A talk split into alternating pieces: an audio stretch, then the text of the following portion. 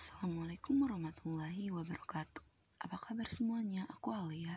Pada podcast kali ini, aku akan membahas tentang masa lalu. Masa lalu identik dengan pengalaman seseorang. Masa lalu adalah masa di mana kita melewati hal tersebut, atau masa yang telah lampau. Pasti ada banyak pengalaman yang dialami dan dilewati. Ada masa lalu yang menyenangkan, ada masa lalu yang menyedihkan, ada juga yang biasa-biasa saja. Bahkan ada yang campur aduk. Bahkan juga ada yang menyesali masa lalu. Bahkan ada yang ingin pergi lagi ke masa lalu. Pasti banyak orang yang berandai-andai. Andai saja dulu aku tidak melakukan hal itu, mungkin sekarang aku tidak akan menyesalinya. Andai saja dulu aku belajar dengan giat, mungkin saat ini aku bisa menjadi orang hebat. Andai saja dulu aku mengucapkan kalimat yang mengesankan untuk terakhir kalinya kepada orang yang kucinta, pasti sekarang aku tidak akan menyesal dan akan selalu kukenang. Mungkin juga ada orang yang tidak ingin pergi ke masa lalu lagi. Kata-kata yang diucapkan sebagai penyesalan pasti itu menjadi bumerang. Yang seharusnya kita lakukan di masa kini adalah melupakan masa lalu optimis menatap masa depan.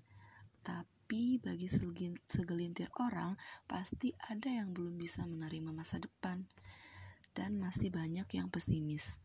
Orang-orang yang merasakan hal tersebut bisa saja mengalami trauma dalam hidupnya. Takut akan kehidupan selanjutnya, mengurung dan menutup diri. Tidak percaya pada dirinya, tetapi bila terus-menerus seperti itu juga tidak baik harusnya bisa mengikhlaskan apa pun yang terjadi di masa lalu. Cara yang terbaik adalah melupakan, membuka lembaran baru.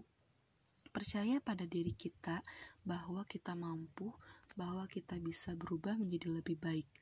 Optimis akan kehidupan, belajar dari kesalahan di masa lalu. Selalu memikirkan hal-hal yang positif.